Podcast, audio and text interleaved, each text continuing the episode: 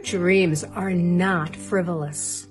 There's a part of your mind that's telling you, oh, it's silly, it's dumb, I shouldn't want this. But let me tell you why your dreams aren't frivolous.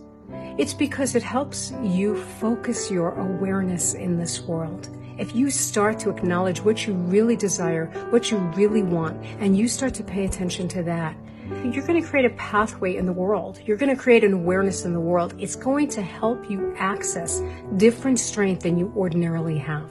It's going to help you meet people you wouldn't ordinarily meet. It's going to help you find a context that you don't always have. Your dreams are amazing. You have them for a reason. They're your flashlight and they help you open up to your greatest, greatest powers in this lifetime. So the next time you think your dreams are frivolous or somebody else tells you, oh, are you going to make money with that? You have no idea how powerful they are. Choose to focus on what you really desire.